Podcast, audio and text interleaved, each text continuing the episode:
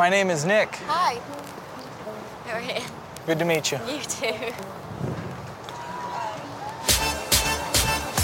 Are you guys in love? Uh, are you in love? Yes. Oh, yeah. How do you know when you're in love? I don't know. How do I know? I don't know. I've never been in love. Are there any guys that are in love with you? No. Yeah. Yeah. Oh. How do you know when you're in love? Dang it. You just know. I think you just know, that's all. You're giddy. Yep. When you think about them before you think about yourself. Yeah. Siri, how do you know when you're in love? Okay, I found this on the web for how do you know when you're in love. No, see. She doesn't know. She doesn't know. How did you manage to get her? He was a real gentleman. Yeah, some good wisdom for a man would be... Be a gentleman. Ah, take notes, guys. Young lady, wisdom on relationship. I don't have any wisdom on relationships. I have none to share. The women are always right. I am always right. Love the one you're with. Respect each other's opinions. We never consider divorce, just murder. That's true. Ma'am? Ma'am? Ma'am? Yeah. Ma'am? All right. Can I have like thirty minutes of your time? I don't have time, sorry. forty minutes, no? No, have oh, a good day. Thank you. I'm Nick, and you are? Johanna. Johan- Johannes? Johanna. Johanna. Johanna. Would you rather have five million dollars or wisdom? five million dollars for sure. I would rather have five million dollars. A uh, million dollar cash. I guess the money. Well, I think the wisdom would last longer than the five million would be. Wisdom or money? Oh, definitely wisdom. Can you give me some wisdom? Just a good old piece of wisdom you can give to a young punk like myself. Be yourself. Don't give up. Do what you're passionate about. Just keep turning the corners. Can you give me some wisdom, just a piece of wisdom? You're not standing in a very safe place. So move from where I'm standing. Yeah. That's wise.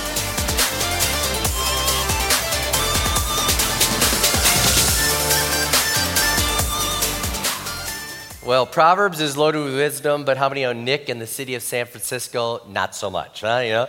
And uh, we are enjoying this. We're having fun with this series, and uh, there have been several surprises. I've just enjoyed what Proverbs is speaking to us as we look at this series before Google, but uh, I did have a surprise this last week. If you remember, um, I used a tree illustration about Proverbs twenty-two. We talked about parenting. If you missed it, I would just encourage you, go back online and look at that. But we talked about Proverbs twenty-two, Uh, train up a child in the way they should go, and when they are old, they won't depart from it. And I used the illustration of the crooked tree in my front yard that was growing into the driveway and said there's no hope but for it to be dug up.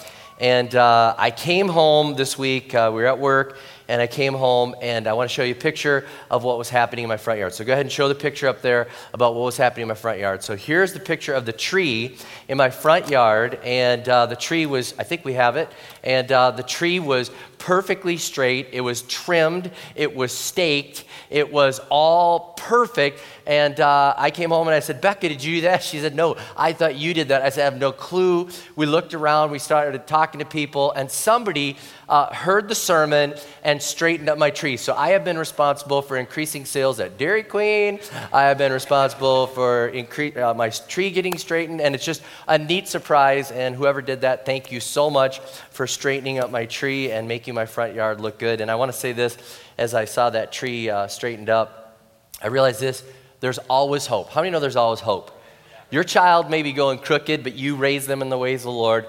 And here's what I just feel is that illustration, is there's always somebody that is better uh, with it than you are. There's somebody who has a skill set or time or passion or a burden or has proximity to your child. They may be a long way away from home. They may have wandered far away, but there's somebody that can help get your child back on the straight and narrow. And if you have a wayward child, just again, grab hold of that right now and say, God, please, wherever they are, let someone come along and care enough to pull them back to straight, pull them back to uh, loving you again, and it's never too late. So grab hold of that. And uh, again, thank you to whoever uh, did that for us. We appreciate it so much that you took care of that. And have I ever told you about my desire to spend a month in an Italian villa? And uh, So I didn't share it. Oh, never mind. All right. Too soon. All right. Okay. Anyways, today, words, the power of words. Let's look at wisdom. And I want to let you know that I read the entire book of Proverbs this week. I went through it verse by verse, looking to see which ones talked about our words, the power of our words, and uh, good words, bad words, all the different things. And uh, there is so much to say, so much to say, so much to say in Proverbs thirty and all the thirty-one chapters. Uh, there's so much there. And so I'm going to try to stick with Proverbs as much as possible as we talk about this today. Um, but I'm going to give you a summary. If you didn't have time to read it all, and I want to give you a summary. If there's three things I could just tell you to remember about your words that come from Proverbs. Number one, say less. Say less. Number two, speak life. And number three, slander and gossip are a no-no. All right? So if I could just give you the summary, thirty-one chapters. Say it with me. Say less. All right? Say less. I'll say it. You repeat. That's easier. All right? Uh, say less. Say less. Speak life. Slander and gossip are a no-no. All right, that's the way to, if you want to know what is there, and we're going to look at those three things as we look at that today, uh, starting with say less. Now let me ask you, what do you need to repent of more often, the things you say or the things you don't say? Things that, like sins of commission, things that you do with your mouth, or sins of omission, times that you should have spoken up. And if you're like most people, you have to repent a lot more of the things you said rather than the things you don't say. And as you look through Proverbs, you'll see over and over again, it's like, say less, say less, say less, say less. That is great advice. And I'm going to let you know that I'm going to be reading a lot of the uh, verses from the Message translation.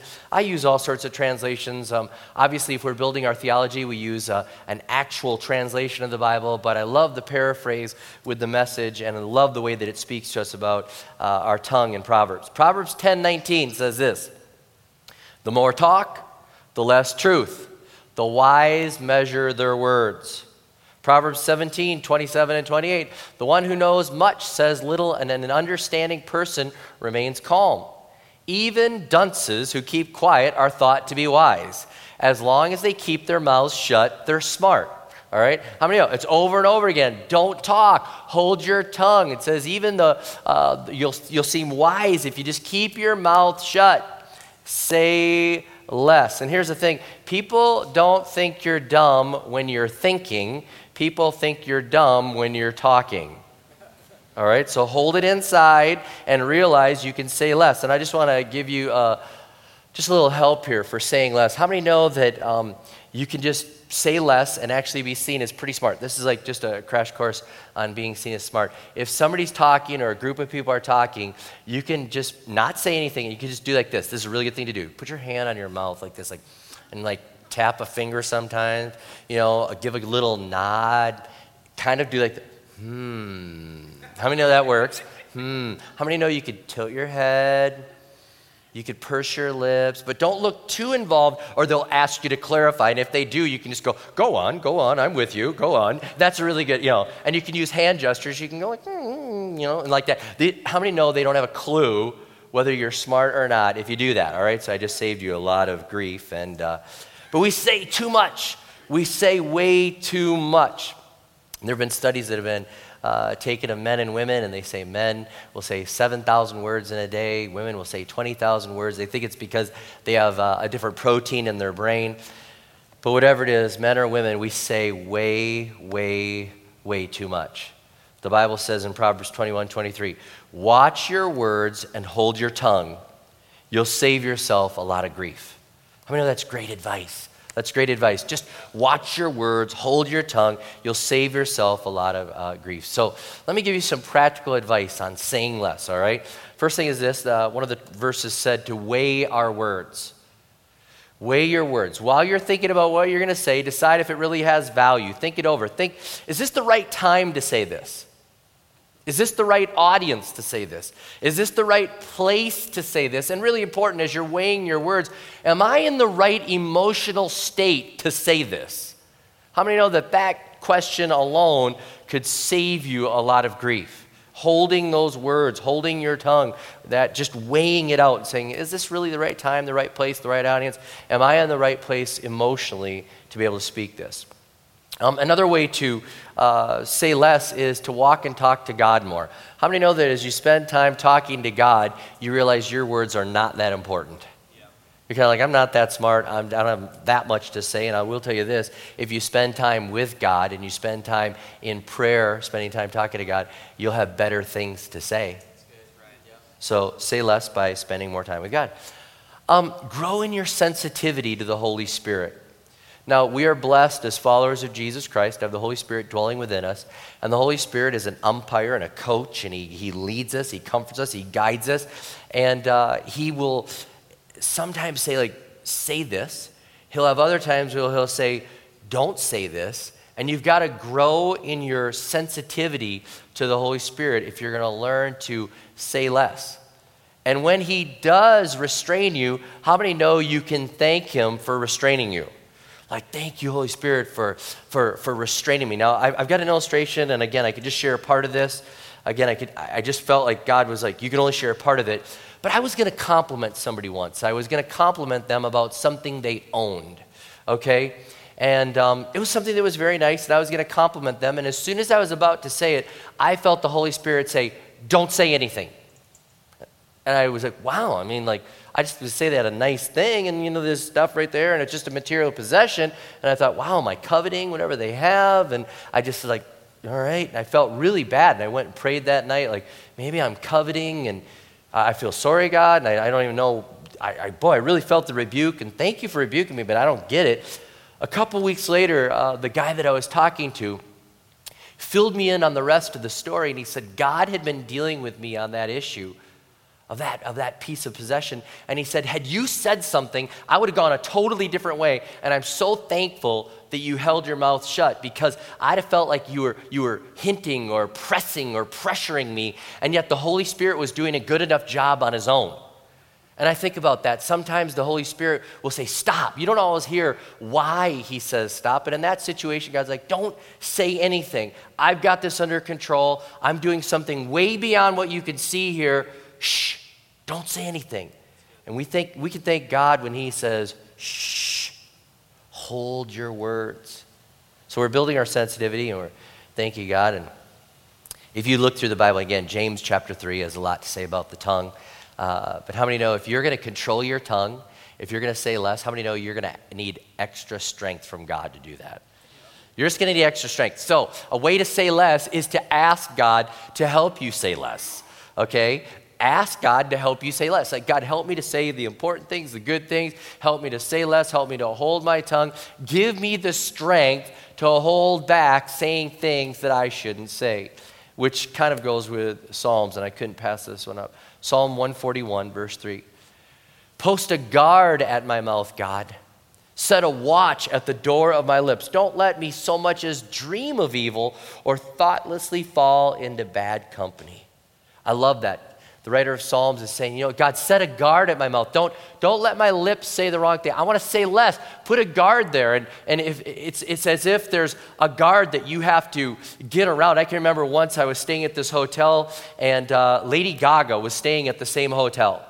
And Lady Gaga, I know, and, and I, I saw her in the hotel lobby, and I thought, I wonder, you know, could I talk to her or something? And as I was walking in the general direction of Lady Gaga, I saw her six foot seven, three hundred fifty pound, bald bodyguard standing there as a guard.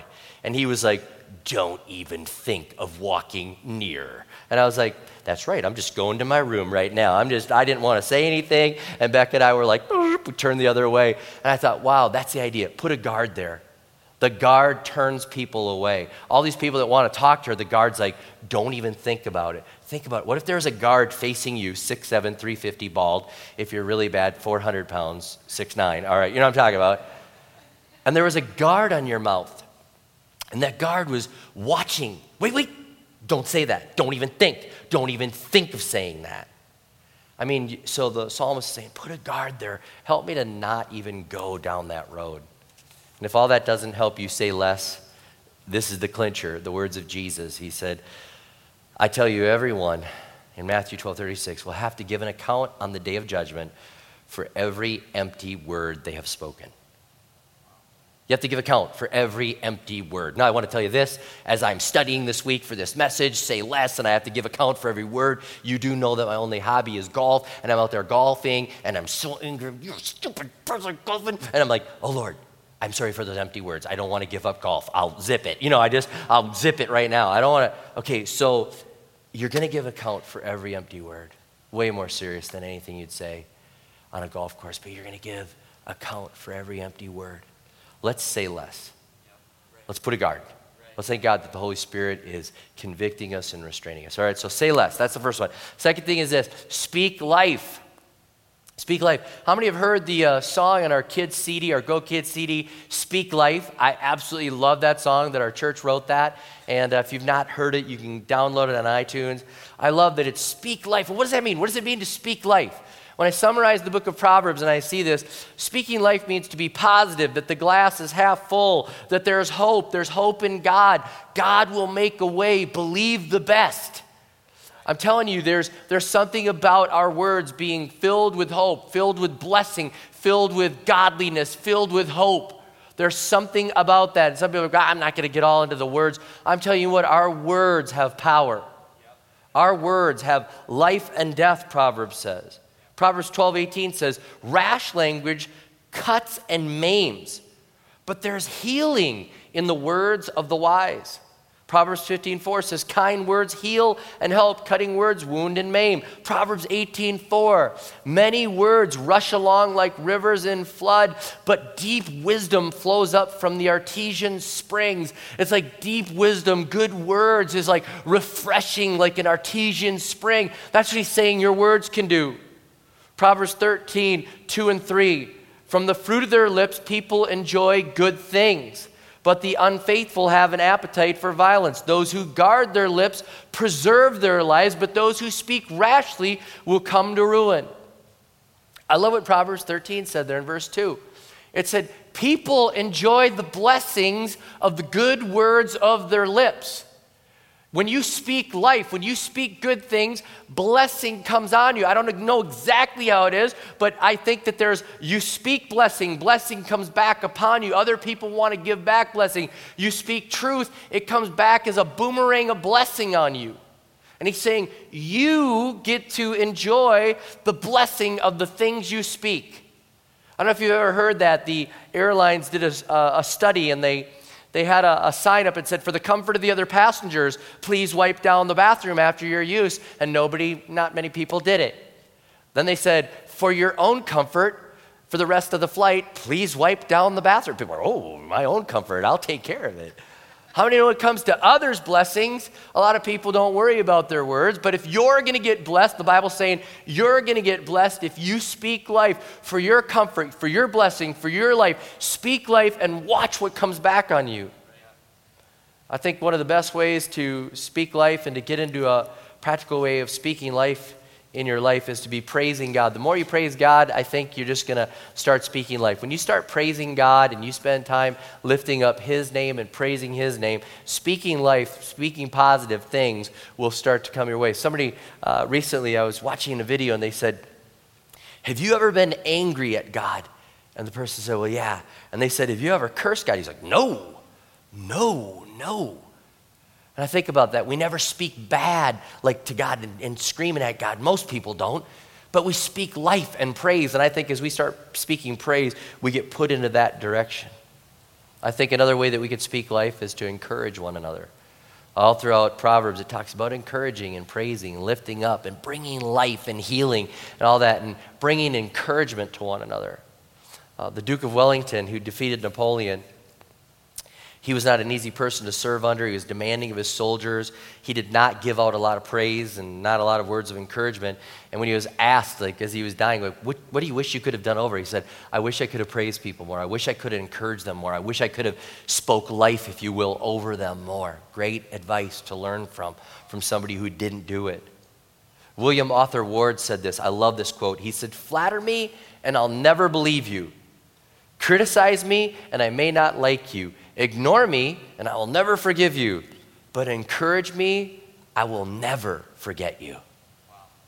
We encourage, we speak life, we give it out. And how many know that people are so hungry for encouragement, they encourage themselves? That's right. They start talking about, yeah, I did that, that was me, I did it, you know, thank you, thank you to me, you know. How many know they're doing that? I mean, they're just so hungry. If, if, it, if it can speak life over somebody, why not say, hey, great job, good job, hey, way to go. Who did that? Excellent job, way to straighten my tree, thanks for the villa. You know what I'm saying? Keep praising, saying those things, all right? Proverbs twenty-seven two talks about how hungry people are for praise. It says, let someone else praise you, and not your own mouth, an outsider, and not your own lips. Let me say this, praise and encouragement is a good-looking jacket, but it's best if somebody else puts it on you.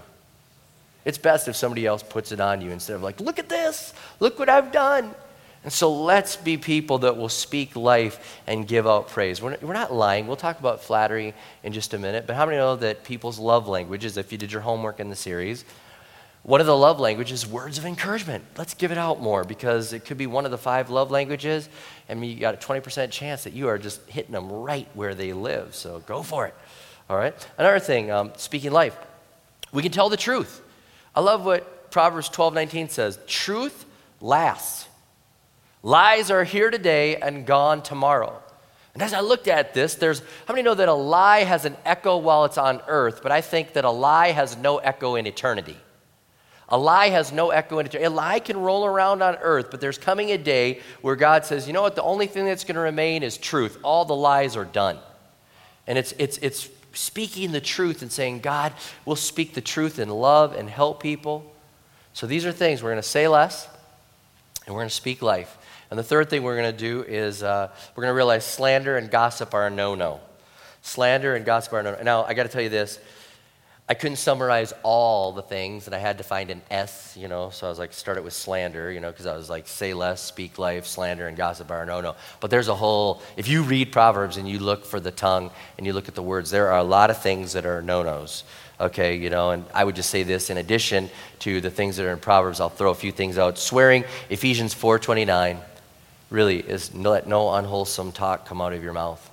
Really, it's right there. It's telling us, don't swear. Don't let those things come out. So there's no place we are going to, there's a bunch of things that are no-no. Lies are a no-no. Proverbs fourteen twenty-five, souls are saved by truthful witnesses and betrayed by the spread of lies. Proverbs twenty-five eighteen, anyone who tells lies against the neighbor in court or on the street is a loose cannon.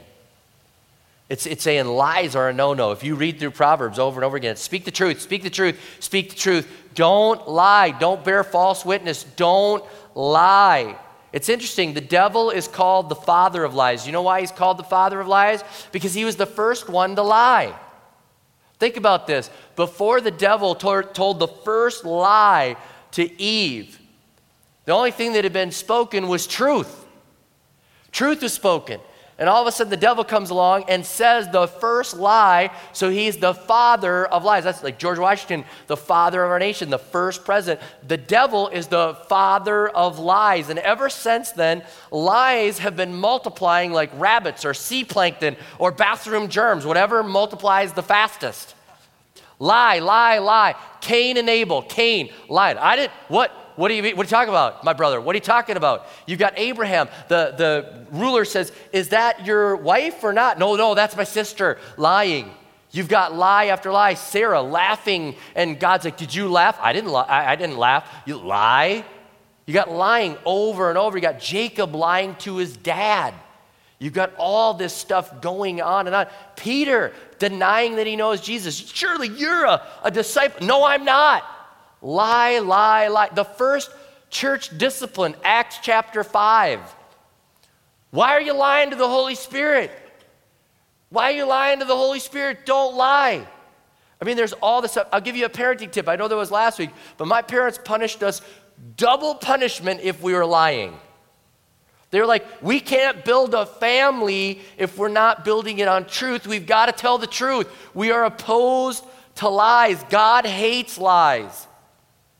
The Bible tells us in Deuteronomy thirty-two four, God is the rock. His work is perfect, for all his ways are justice. A God of truth and without injustice, righteous and upright is he. Man, when we say less. Some of us need to repent about saying too much. Some of us need to speak life, and we maybe have been way too negative. But when it comes to slander and gossip are no-no, and I'm listing off the no-nos, how many know that our, our altar could be packed just repenting on the sin of lying?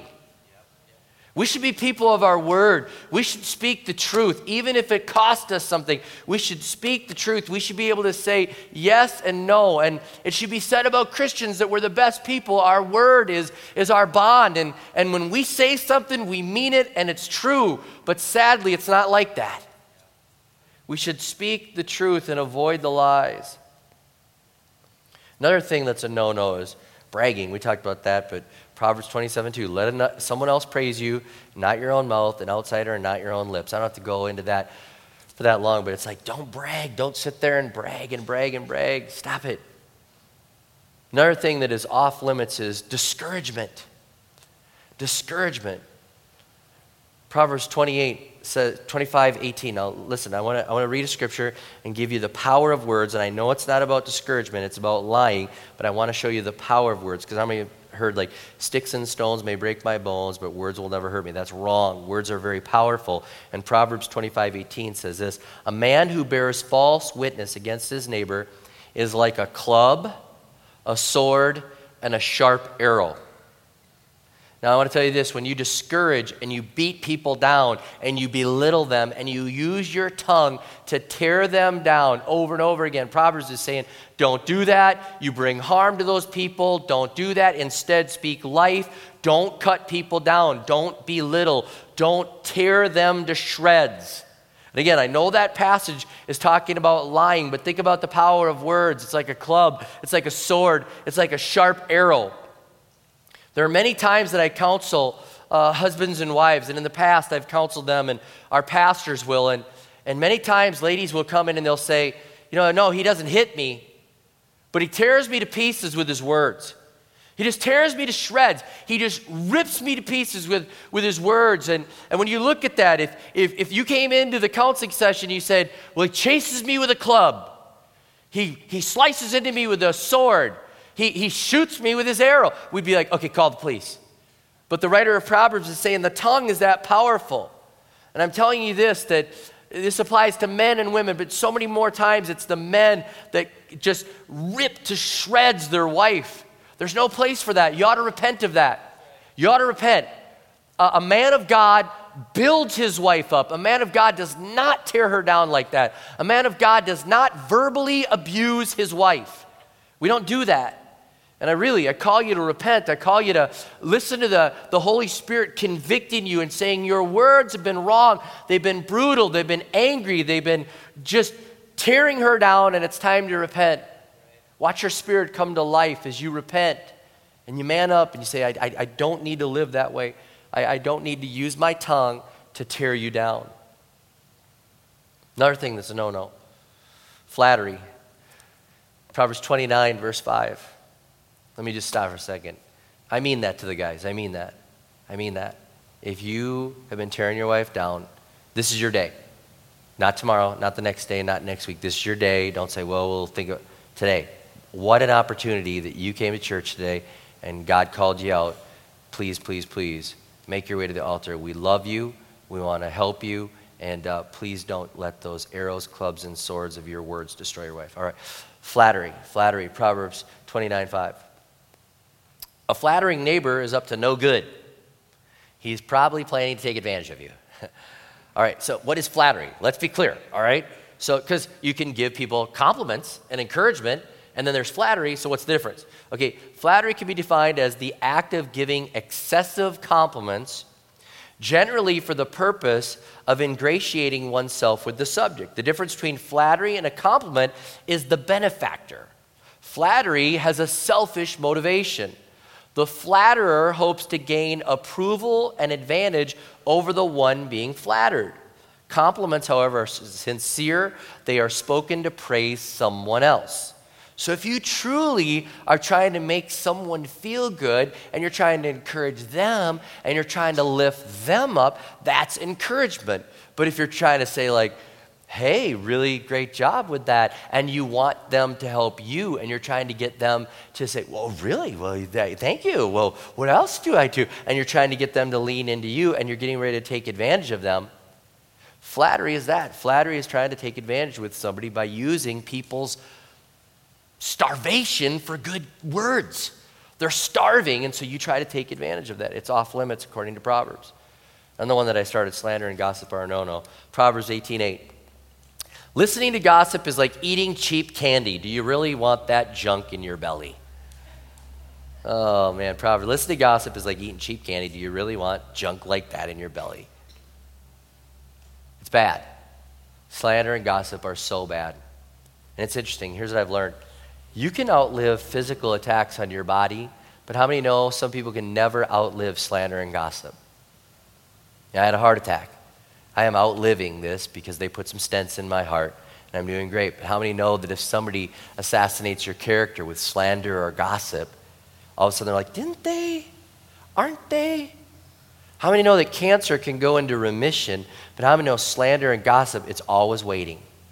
It's always right there. And that's why it's so important that the follower of Jesus Christ realizes that slander and gossip are a no-no. Gossip brings suspicion, distrust, coldness. It can separate the best friends. And I beg of you, I beg of you in our church, in your family, in your workplace, be known as somebody that doesn't slander, that doesn't gossip. How many know that a gossip tells you something about somebody else, and while they're talking to you, they're getting their fuel for their next victim? You're providing the fuel for the next victim. Don't do it. Don't do it. Slander and gossip is so divisive. It's so divisive that God named it in Leviticus. He's telling his people how to live. Think about it. They're leaving slavery, and he's trying to tell them how to live. And it's so important because someone's like, well, it's just gossip. I mean, it wasn't that bad. Might be true. Kind of true. Wish it was true. Leviticus nineteen sixteen. God's talking to his people. He says, do not go about spreading slander among your people. Do not do anything that endangers your neighbor's life. I am the Lord. He's saying, don't do it. Don't slander them. Don't gossip. It endangers their life. Don't do it. Hold your tongue. Say less. Speak life. And slander and gossip are a no-no. I pray you remember that. If you forget the message years from now, please, I pray that you remember that. Say less. Speak life. And slander and gossip are a no-no. So Lord, I just pray right now. I pray that you'd help us to realize that your word is true. There's so much there. The whole book of Proverbs has so much to say about our words. We choose to say less, to speak life, and realize slander and gossip and all the other things that are wrong that we could do with our tongue are a no-no. We commit to live differently, and we pray that our tongue would show that we're followers of Jesus Christ. Our tongue would betray us in a good way.